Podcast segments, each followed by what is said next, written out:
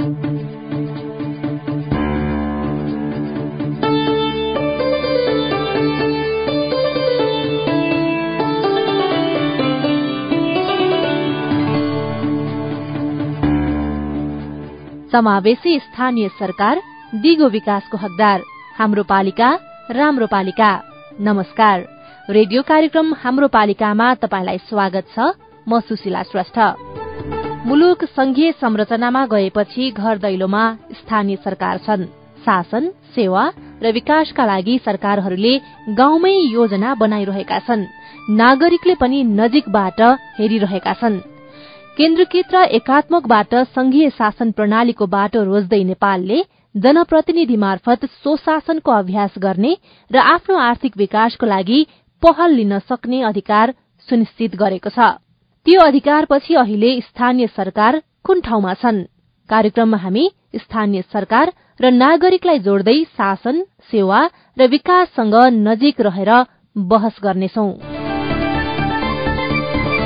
कार्यक्रम हाम्रो पालिका सीआईएन मार्फत सामुदायिक रेडियोबाट देशैभरि सीआईएन खबर डट कम र मोबाइल एप सीआईएनमा पनि चाहेको बेला तपाई विश्वभरि नै सुन्न सक्नुहुन्छ।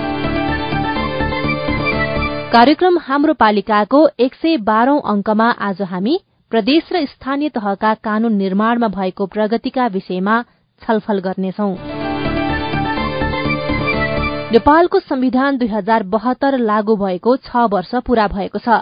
नेपाली नागरिकलाई लोकतन्त्र गणतन्त्रको अनुभूत र अधिकार सम्पन्न गराउने उद्देश्यले दुई हजार बहत्तर असोज तीनमा नयाँ संविधान जारी गरिएको थियो। संविधानले प्रदेश सरकारलाई एक्काइसवटा एकल अधिकार दिएको छ भने अन्य साझा अधिकार पनि छन्। प्रदेशले बितेको साढे तीन वर्षमा कानून निर्माणमा सन्तोषजनक उपलब्धि हासिल गरे पनि कार्यान्वयन प्रभावकारी देखिएको छैन। स्थापनादेखि हालसम्म प्रदेश एक सभाले बाहन्नवटा ऐन बनाउँदा पाँचवटा संशोधन विधेयक प्रमाणीकरण गरेको छ। अहिले प्रदेश सभामा तीनवटा विधेयक विचाराधीन अवस्थामा रहेको प्रदेश सभा सचिव गोपाल प्रसाद पराजुली बताउनुहुन्छ। अब सरकारले आवश्यकता महसुस गरेपछि यो ऐन चाहियो भन्छ। सुरु सुरुमा धेरै ऐनहरूको आवश्यकता थियो। ती ऐनहरू बने। अहिले अब आवश्यकताको पहिचान गर्दै अब यतिवटा भन्ने कुरा थाहा हुँदैन। प्रदेश दुईले भने हालसम्म एकचालिसवटा ऐन बनाएको छ।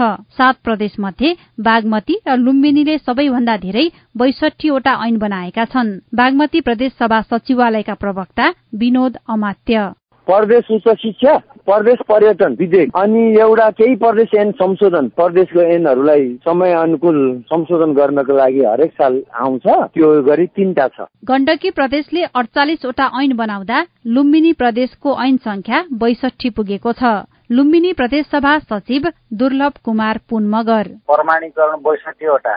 एकदमै आवश्यक ऐन चाहिँ बन्न नसकेको चाहिँ कुन छ? एउटा निजामती सम्बन्धी ऐन एउटा चाहिँ प्रहरी ऐन। सङ्घ प्रदेश र स्थानीय तहको समन्वय सम्बन्धी एउटा ऐन पारित भएको छ सङ्घीय संसदबाट। सम्बन्धित ऐनहरू सङ्घीय संसदबाट पारित नभएसम्मका लागि पनि ऐन बनाउन पाउने व्यवस्था ऐनमा छ। तुलनात्मक रूपमा कर्णाली प्रदेशले सबैभन्दा कम अर्थात चौतिसवटा ऐन बनाएको छ। ऐन बनाउन भएको ढिलाइ बारे कर्णाली प्रदेशको आन्तरिक मामिला तथा कानून मन्त्रालयका प्रवक्ता तुल बहादुर खड्का भन्नुहुन्छ। सुरुको प्रारम्भिक चरणमा भएर पनि होला। एउटा त्यो जनशक्तिको पाटो खड्किन्छ एउटा आवश्यकता चाहिँ पहिचान गरेर बनाउनु पर्ने कानूनहरूमा हाम्रो चाहिँ कार्य प्रक्रियामा पनि अलिकति समस्या हुने जस्तो देखिन्छ।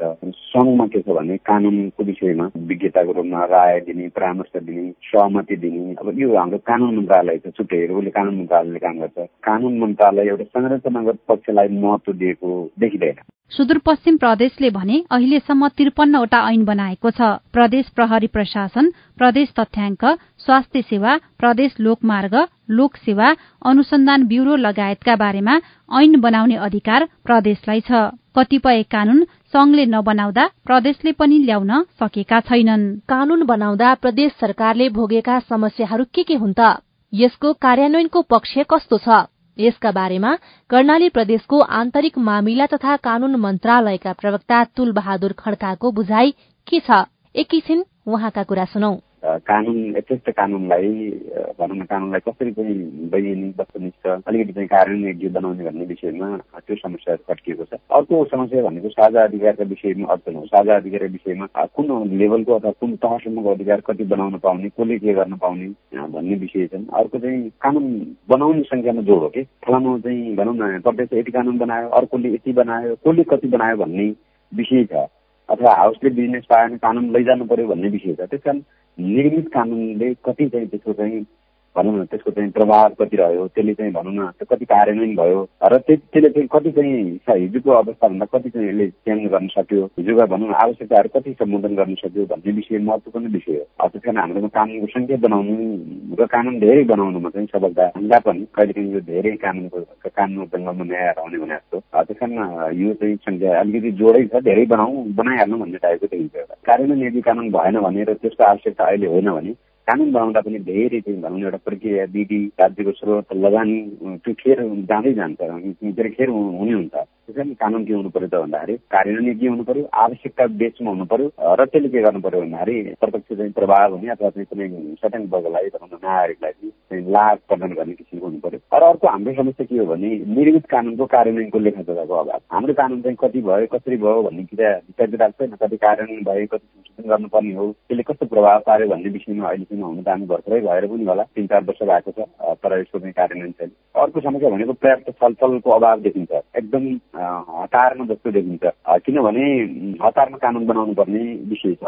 कारण यसले चाहिँ अलिकति अध्ययन खोज राय छलफल यस्ता विषयहरू चाहिँ खोज्छ त्यस कारण अलिकति हतार देखिन्छ प्रदेशमा हुन त अब भर्खर भर्खर स्थापित भएको हुनाले अलिक छिटै गरौँ देखौँ भन्ने पनि होला त्यो भयो भने यस्ता समस्याहरू प्रदेश कानुन निर्माणको सन्दर्भमा देखिन्छन् कर्णाली प्रदेशकै कुरा गर्ने भने मुख्य मुख्य कानुनहरू कर्णाली प्रदेशमा नागरिक अधिकारलाई सुनिश्चित गर्ने गरी चाहिँ कुन कुन बनेका छन् प्रमुख कानुनहरूको कुरा गर्ने भने अब हुन कानुन सबै महत्वपूर्णै छन् तर पनि भनौँ न यो कर्णाली प्रदेशको भनौँ नि अहिलेका चाहिँ भनौँ न लोकसेवा आयोगको ऐनहरू छन् महत्त्वपूर्ण ऐनहरू हुन्।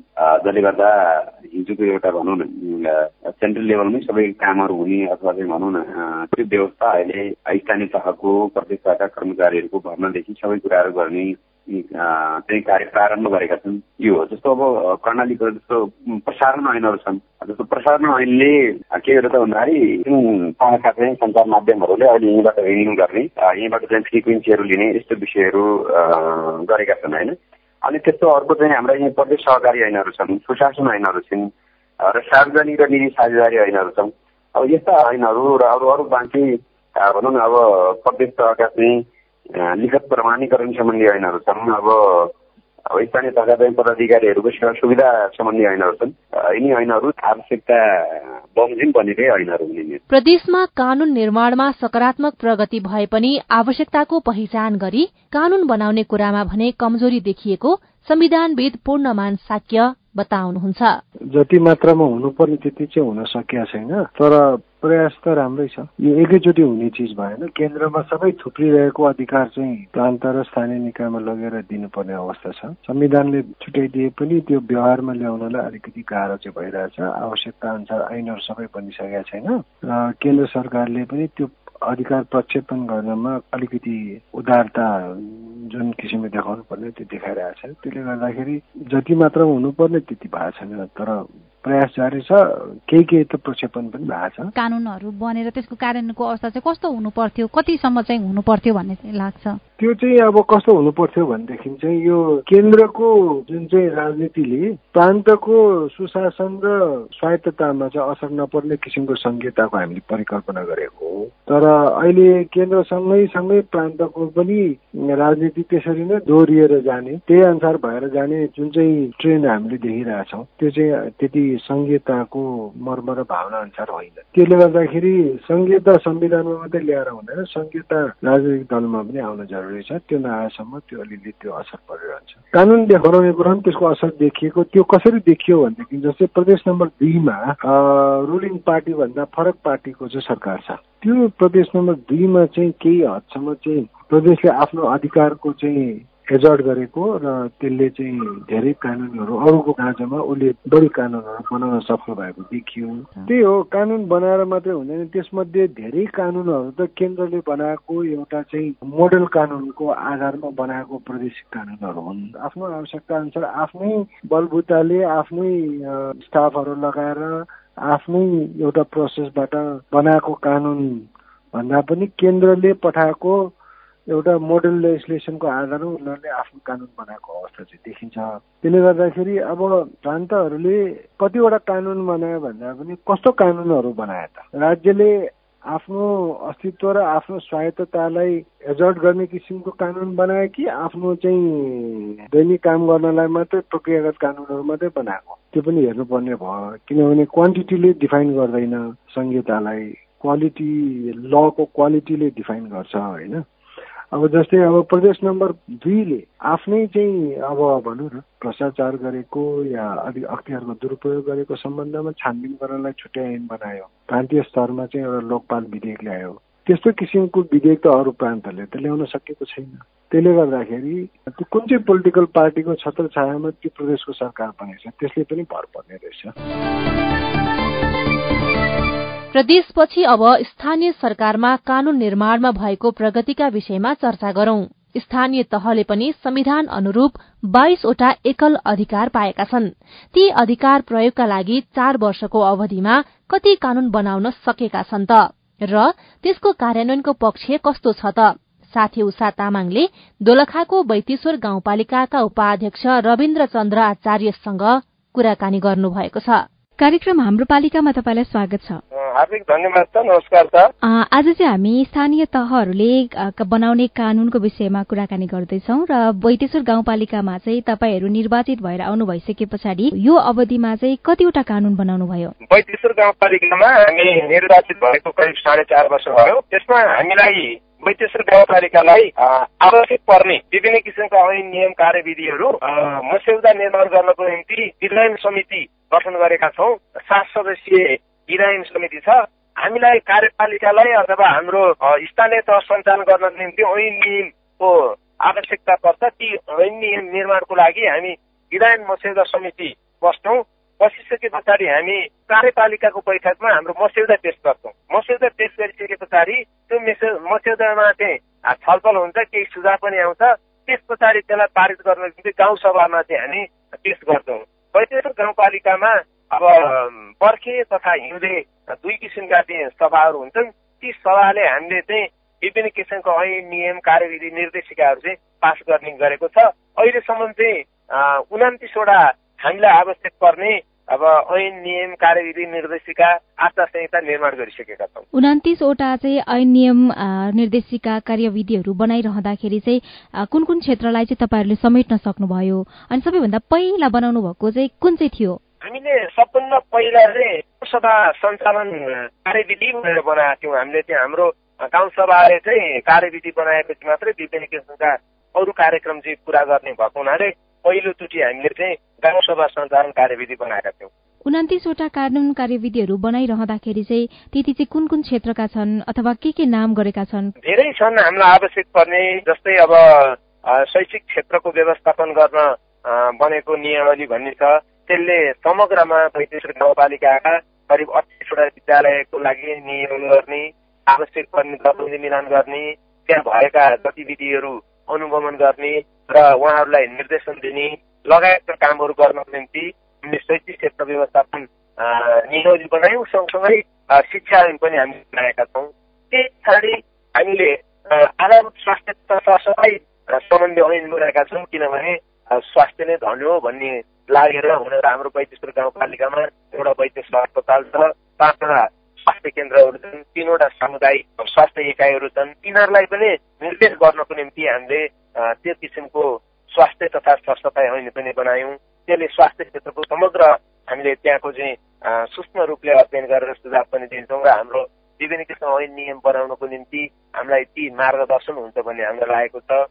अनि अर्को महत्त्वपूर्ण कुरो धेरै जति चाहिँ न्यायिक समितिको संयोजक चाहिँ उपाध्यक्ष हुँदो रहेछ त्यहाँ काम गर्नको निम्ति हामीलाई विभिन्न प्रकृतिका नियमहरू निवेदनहरू आउँछन्। ती नियम सबै कुरा बुझेर मात्रै हामीले न्याय सम्पादन गर्नुपर्ने भएको कारणले गर्दा एक समिति ऐन हामीले बनाएका छौँ। त्यसले गर्दा हाम्रो कुनै पनि इस्युहरू निवेदनहरू आउँछ त्यो निवेदनलाई चाहिँ हामीले सहज रूपमा चाहिँ त्यसलाई समाधान गर्नको निम्ति हामीले न्यायिक समिति ऐनले हामीलाई चाहिँ सपोर्ट गरेको छ।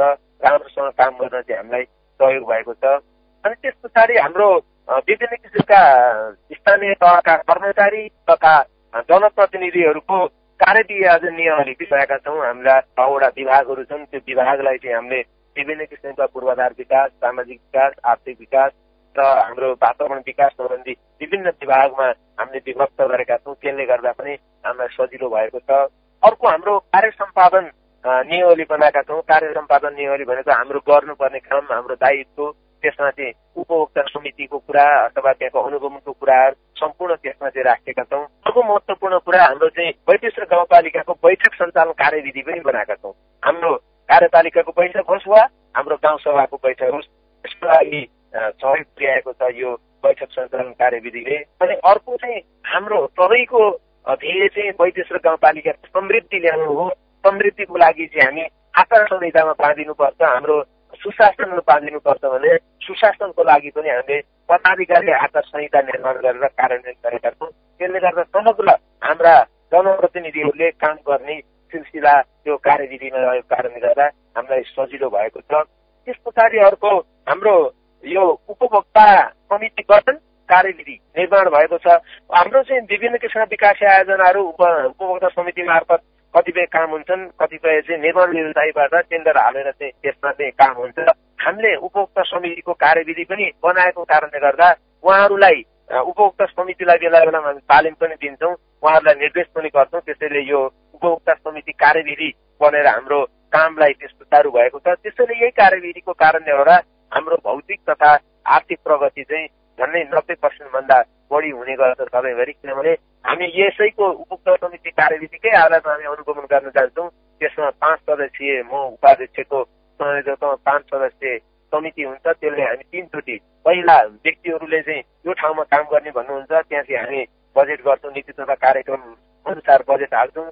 बजेट हालिसके पछाडि त्यहाँ गएर काम त्यो भूगोल मिल्दो जुल्दो छ कि छैन त्यहाँ काम गर्न सम्भव छ कि छैन त्यो ठाउँमा चाहिँ हामी हेर्छौँ। त्यस पछाडि काम सुरु भइसके पछाडि मध्यावधि हेर्न जान्छौँ। र काम सक्यो भने उपभोक्ता समितिले हामीलाई निर्देश गर्नुहुन्छ भनौँ सूचना गर्नुहुन्छ। त्यो सूचनापछि हामी त्यहाँ गएर हेर्छौँ। त्यस्तै हामीलाई आवश्यक पर्ने कर्मचारीहरू व्यवस्थापन गर्न अर्को करार कर्मचारी व्यवस्थापन कार्यविधि बनाएका छौँ। त्यसले गर्दा हामीलाई लगायत हामीले अब बाल संरक्षण तथा बाल बालिकाको विभिन्न क्षेत्रमा सहयोग गर्ने कार्य सञ्चालन कार्यविधि हामीले बनाएका छौँ। त्यसले गर्दा नानी बाबुहरूको सिकाइ सहजीकरणको साथसाथै अब विद्यालयबाट वञ्चित भएका शिक्षाबाट वञ्चित भएका नानी बाबु र कतिपय पढ्न नसक्ने नानी बाबुहरूलाई छात्रवृत्ति प्रदान गर्नको निम्ति यो कार्यविधिले हामीलाई सहयोग पुर्याएको छ। आवश्यकताको पहिचान चाहिँ तपाईँहरूले कसरी गर्नुहुन्छ? कुन चाहिँ कानुन बनाउने भनेर? आवश्यकता पहिचान चाहिँ हाम्रो समुदायमा हाम्रो काम गर्नको निम्ति हामीलाई अप्ठ्यारो के हुन्छ जस्तै अब शिक्षा क्षेत्रमा स्वास्थ्य क्षेत्रमा न्यायिक क्षेत्रमा अर्को प्रशासनिक क्षेत्रमा अनि विभिन्न आवश्यकता महसुस हुन्छ हाम्रो कार्यपालिकाले हामीलाई सुझाव दिन्छ। त्यस्तो नियम बनाउनु पर्छ भनेर भन्ने हुन्छ। त्यस्तै कार्यपालिकाले हामीले विधायन समिति बनाएका छौँ। त्यही विधायन समितिका व्यक्तिहरू बसेर चाहिँ हाम्रो आवश्यकता पहिचान गर्छौँ। त्यस पछाडि यो चाहिँ कार्यपालिकामा चाहिँ हामी पेस गर्छौँ। यो समिति गठन गर्न सकिने भन्ने एउटा व्यवस्था पनि छ जुन चाहिँ यो विधेयकको मस्यौदा तर्जुमा गर्नको लागि। हाम्रो त पुरै धेरै पहिलेदेखि चौहत्तर सालदेखि नै हाम्रो बनाएको त्यस्तो उपाध्यक्ष छन्। अनि त्यस पछाडि अर्को हाम्रा वडा अध्यक्ष पनि रहेका छन् त्यहाँ कार्यपालिकाका सदस्य पनि रहेका छन् महिला सदस्य पनि रहेका छन् गाउँ सभाबाट सिफारिस गरेका मान्छे पनि रहेका छन् अनि प्रमुख प्रशासकीय अधिकृत गरेर समावेशी रूपमा चाहिँ हामीले महिला सहित राखेर समावेशी चाहिँ हामीले समिति बनाएका छौँ। यो विधेयकको मस्यौदा तयार भएपछि त्यस्तो मस्यौदामा चाहिँ प्रत्येक ओडाबाट ओडावासीहरूको सुझावहरू संकलन गर्न पनि सकिनेछ पठाउँछौँ। कानून बनाउँदाखेरि तपाईँहरूले संघ र प्रदेशसँग चाहिँ कतिको सहकार्य समन्वय गर्नुभएको छ? आवश्यक पर्दो रहेछ कि नपर्दो रहेछ? प्रदेश कानून नियम निर्देशिका र सङ्घीय कानून निर्देशिकामा चाहिँ नबालिने गरी हामीले बनाएका छौँ। त्यो तिनटै चाहिँ हाम्रो त्यति हेरेका हुन्छौँ। हामीले अनुसूचीमा राखेका हुन्छौँ ती कुराहरू। यी हेर्नु हाम्रो कार्यविधि गर्दा यी कुरा हेऱ्यौँ भन्ने हाम्रो कुरा हामीले चाहिँ कार्यपालिकाको बैठकमा राख्छौँ त्यो अनुसूचीमा राखेका हुन्छौँ। अपाङ्गता भएका व्यक्तिहरू थुप्रै अहिले त चार प्रकृतिको अपाङ्ग भएको परिचय पत्रबाट रातो र निलोले घट्टा पनि कमी गर्छन् मासिक। अर्को महेलो र सेतोले पहिचान मात्रै गर्छन्। त्यसैले धेरै निवेदन प्राप्त हुन्छ अनि हामीले त्यसलाई छानबिन गर्नको निम्ति हामीले परिचय पत्र वितरण कार्यविधि पनि बनाएका छौँ। त्यो कार्यविधिको आधारमा चाहिँ हामी कस्तो कस्तो प्रकृतिको चाहिँ व्यक्तिहरूलाई केही भनेर फेस टु फेस उहाँहरूलाई नै हामी आवश्यक बोलाउँछौँ डक्टर सहितको सिफारिस डक्टर पनि राखेका हुन्छौँ। नौजनाको एउटा समिति उपसमिति पनि रहेको छ। त्यो हामीले परिचय पत्र वितरण गर्ने त्यो कार्यविधिको परिधिमा रहेर नेपाल सरकारको नीति नियममा रहेर हामीले दिने गरेका छौँ। त्यसैले हामीलाई चाहिँ नीति निर्देशन कार्यविधि भयो भने काम गर्न सजिलो हुन्छ। उनातिसवटा कानूनहरू चाहिँ बनाइरहँदाखेरि उनातिसवटा मध्ये सबैभन्दा बढी प्रयोगमा आउने अथवा चाहिँ यो कानून चाहिँ आवश्यक पनि थिएन तर बनाइयो भने जस्तो केही भएको छ कि छैन तपाईँहरूको अनुभव भन्नुपर्दा? त्यस्तो हामीले चाहिँ कोभिडको कारणले गर्दा विशेष गरेर स्वास्थ्य क्षेत्रमा पनि कार्यविधि बनाउनु पर्छ भनेर हामीले धेरै कार्यविधि बनायौँ। जस्तै वैद्येश्वर अस्पताल भन्ने एउटा अस्पताल छ हाम्रो हामीले पालिकाले सञ्चालन गरेको छ। त्यसको स्वास्थ्य तथा यो सरसफाइ कार्यविधि भनेर हामीले बनायौँ। त्यसलाई त्यसैमा हामीले समेटेको भए हुने रहेछ हाम्रो अर्को चाहिँ फेरि त्यो एम्बुलेन्स सञ्चालन कार्यविधि छुट्टै बनाएका छौँ। त्यसैले भन्न खोजेको भने अब एउटैले हुने रहेछ हामीले चाहिँ एम्बुलेन्स सञ्चालन कार्यविधि पनि बनाएका छौँ। त्यसैले त्यो त्यसैमा वैद्यशील अस्पताल स्वास्थ्य तथा सरसफाइ कार्यविधिले नै समेट्ने रहेछ। कुनै पनि त्यस्ता चाहिँ ओभरल्याप भएको रहेछ पछि हाल्दा महसुस गाउँपालिकाले महसुस गरेको होइन। गाउँपालिकाले चाहिँ यो कानुन बनाउन पाए यहाँ हामीलाई सहज हुन्थ्यो अथवा कार्यान्वयन गर्नुपर्ने थियो अथवा यो कानुन चाहिँ जसरी पनि चाहिन्थ्यो। तर के त भन्दाखेरि केही न केही समस्याले गर्दाखेरि अभावले गर्दाखेरि चुनौतीले गर्दाखेरि बनाउन नसकेको त्यस्तो कुनै कानुन छ कुनै विषयको? छ हामीले उदाहरणको लागि हामीले शिक्षा ऐन बनायौँ सहकारी ऐन बनायौँ तर सहकारी ऐनको पनि अब केन्द्रसँग प्रदेशसँग चाहिँ केही बाजिँदो रहेछ। हामीले नियमन गर्न सक्दा रहन्छौँ किनभने वैदेश्वर गाउँपालिकामा देशकै उत्कृष्ट सहकारी पनि रहेका छन् र हाम्रो पालिकाभित्र रहेका सदस्यहरूलाई मात्रै समेटेर बनाएको सहकारी चाहिँ हामी नियमन गर्न सक्दो रहेछौँ। तर हामीले समग्रमा चाहिँ सबै सहकारीलाई समेट्ने गरी बनाएका थियौँ। त्यो अलिकति बाध्यको कारणले गर्दा सहकारी ऐन अलिकति प्रभावकारी हुन सकेन। शिक्षा ऐन पनि हाम्रो चाहिँ केन्द्रको शिक्षा नियमले नआएको कारणले गर्दा त्यसलाई कार्यान्वयन गर्ने चाहिँ हाम्रो समस्या भएको छ। कानुन बनायो कार्यान्वयन गर्न कठिनाइ हुँदो रहेछ त्यसैले बनाएको कानुन पनि फितलो हुँदो रहेछ भन्ने महसुस हामीलाई भएको छ। अब स्थानीय तह होइन त्यही माथि गाउँपालिका अब भनेको जस्तो कानुन बनाउनको लागि जान्ने विज्ञ जनशक्ति नहुने त्यस्तो खालको समस्याले गर्दाखेरि चाहिँ कानुन निर्माणमा हामी पछि परेको कि अथवा भनेको बेलामा चाहिने बेलामा बनाउन नसक्या हो कि भन्ने त्यस्तो खालको समस्या चाहिँ गाउँपालिकाले भोग्नु पऱ्यो कि परेन। गाउँपालिकालाई आवश्यक पर्ने नियम कार्यविधि निर्माण गर्नको निम्ति हामीले कुनै विज्ञहरू चाहिँ हायर गरेका छैनौँ किनभने हाम्रो उहाँहरूलाई बोलाउँदा आर्थिक व्यवहार पनि थपिने र हामीले पनि यो विधायन समितिको बैठक बस्दा हो हामीले कुनै किसिमको सुविधा लिएका नै छैनौँ। हाम्रो त्यस्तो बजेट पनि छुट्याएको हुँदैन। त्यसैले हाम्रा वैदेश्वर गाउँपालिकाका आवश्यक पर्ने नियम बनाउनु निम्ति हाम्रा पन्ध्रजना त अधिकृत छन् अधिकृत साथीहरूसँग सोध्छौँ र न्यायिक समितिमा सहयोग गर्ने कानुनी सहकर्ता पनि हुनुहुन्छ उहाँ चाहिँ नियम कानुन जान्ने भएको हुनाले हाम्रै कर्मचारी साथीहरूलाई विज्ञको रूपमा राखेर चाहिँ हाम्रो नियम कार्यविधि चाहिँ निर्माण गरेका छौँ। जति पनि कानून चाहिँ गाउँपालिकाले बनाउँछ त्यो कानूनको कार्यान्वयनको लागि त स्थानीय जनतासम्म पनि पुग्नु पर्यो जनताले त्यो कानून पनि थाहा पाउनु पर्यो होइन? त्यसको लागि चाहिँ कस्तो खालको व्यवस्था मार्फत आम सर्वसाधारण गाउँपालिकावासीसम्म गाउँपालिकाले बनाएको कानून पुग्छ त? गाउँपालिकाले बनाएका नियम कार्यविधिहरू हामी वेबसाइटमा राख्छौँ हामी। अनि सूचना पार्टीमा राख्छौँ प्रत्येक कोडामा नै पठाएका हुन्छौँ। त्यसैले गर्दा हाम्रो सबै पारदर्शी छ हामी चाहिँ वेबसाइटमा राखेपछि सबैलाई जानकारी छ आवश्यक परेको चाहिँ उहाँहरू सोधखोज गर्नुहुन्छ वैदेश्वर अस्पताल फार्मेसी सम्बन्धी कार्यविधि हामीले बनायौँ। फार्मेसी सम्बन्धी भनेको कतिपय ठाउँमा कतिपय क्षेत्रमा चाहिँ औषधि पनि काहीँ त्यसमा सस्तो हुँदो रहेछ काहीँ महँगो हुँदो रहेछ। त्यसले गर्दा अलिकति समस्या फलानु ठाउँमा चाहिँ यस्तो छ उस्तो छ भन्ने हुँदो रहेछ। हामीले फार्मेसी पनि निर्माण ऐन नियम बनाएपछि त्यसै अनुसार चाहिँ वैद्येश्वर अस्पतालमा चाहिँ हामीले त्यहाँ चाहिँ केही दिने गरेको अरू सबै नि शुल्क छ फार्मेसी चाहिँ हामीले चाहिँ खरिद गर्नुपर्छ भनेर छ वैद्येश्वर अस्पतालमा। त्यसैले कतिपय ठाउँमा चाहिँ त्यस्तो नजिकै बजार पनि भएको हुनाले तालमेल नमिल्या हो कि जस्तो लाग्छ। अरू सबै ठाउँमा चाहिँ ठिकै छ जस्तो लाग्छ। अब तपाईँहरूको चाहिँ अन्तिम वर्ष पनि हुँदैछ होइन? अब चाहिँ कतिवटा जति ऐन नियम कानुन कार्यविधि बनाउनुहुन्छ होला के सोच्नु भएको छ अब हामीलाई तिन चारवटा ऐन नियमको कुरा आएको छ। त्यसको लागि हामीले विभिन्न ठाउँमा अब सामाजिक सेवासँग सम्बन्धित कुराहरू सुशासनसँग सम्बन्धित कुराहरू त्यस्ता कुराहरूको पनि हामी नीति निर्देशिका बनाउँछौँ सोचिराखेको छौँ। हुन्छ हामीसँग समय दिनुभयो यति धेरै कुराहरू गरिदिनु भयो तपाईँलाई धेरै धन्यवाद छ। हुन्छ धन्यवाद। प्रदेश र स्थानीय तहमा कानून निर्माणको काम कसरी अगाडि बढ़िरहेको छ भन्ने विषयमा केन्द्रित आजको कार्यक्रमको हामी अन्त्यतिर आइपुगेका छौं। अर्को हप्ता फेरि नयाँ विषयका साथमा उपस्थित हुने नै छौं। तपाईंलाई यो कार्यक्रम कस्तो लाग्छ?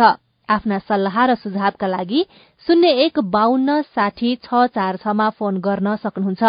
यही नम्बरमा फोन गरेर तपाईँले आफ्नो स्थानीय सरकारलाई पनि सुझाव दिन सक्नुहुनेछ। तपाईँको स्थानीय तहमा विकासको कामको अवस्था कस्तो छ? तपाईँलाई चित्त बुझेको छैन भने आफ्ना गुनासा राख्न सक्नुहुनेछ। या त पालिकामा सञ्चालित आयोजनाहरूको काम प्रभावकारी रूपमा भइरहेको छ भने पनि तपाईँले त्यो कुरा हामीसँग बाँड्न सक्नुहुनेछ। त्यो अनुभव अन्य पालिकाको लागि उदाहरण बन्न सक्छ। यिनै जानकारी अनि सामग्रीहरूसँगै तपाईँकै घर दैलोको स्थानीय सरकारको सवालमा छलफल गर्ने रेडियो कार्यक्रम हाम्रो पालिकाको आजको अंकबाट विदा लिने समय भएको छ। आजका लागि प्राविधिक साथी सुभाष पन्तलाई धन्यवाद। अहिलेको रेडियो कार्यक्रम हाम्रो पालिकाबाट म सुशीला श्रेष्ठ विदा भए। नमस्कार।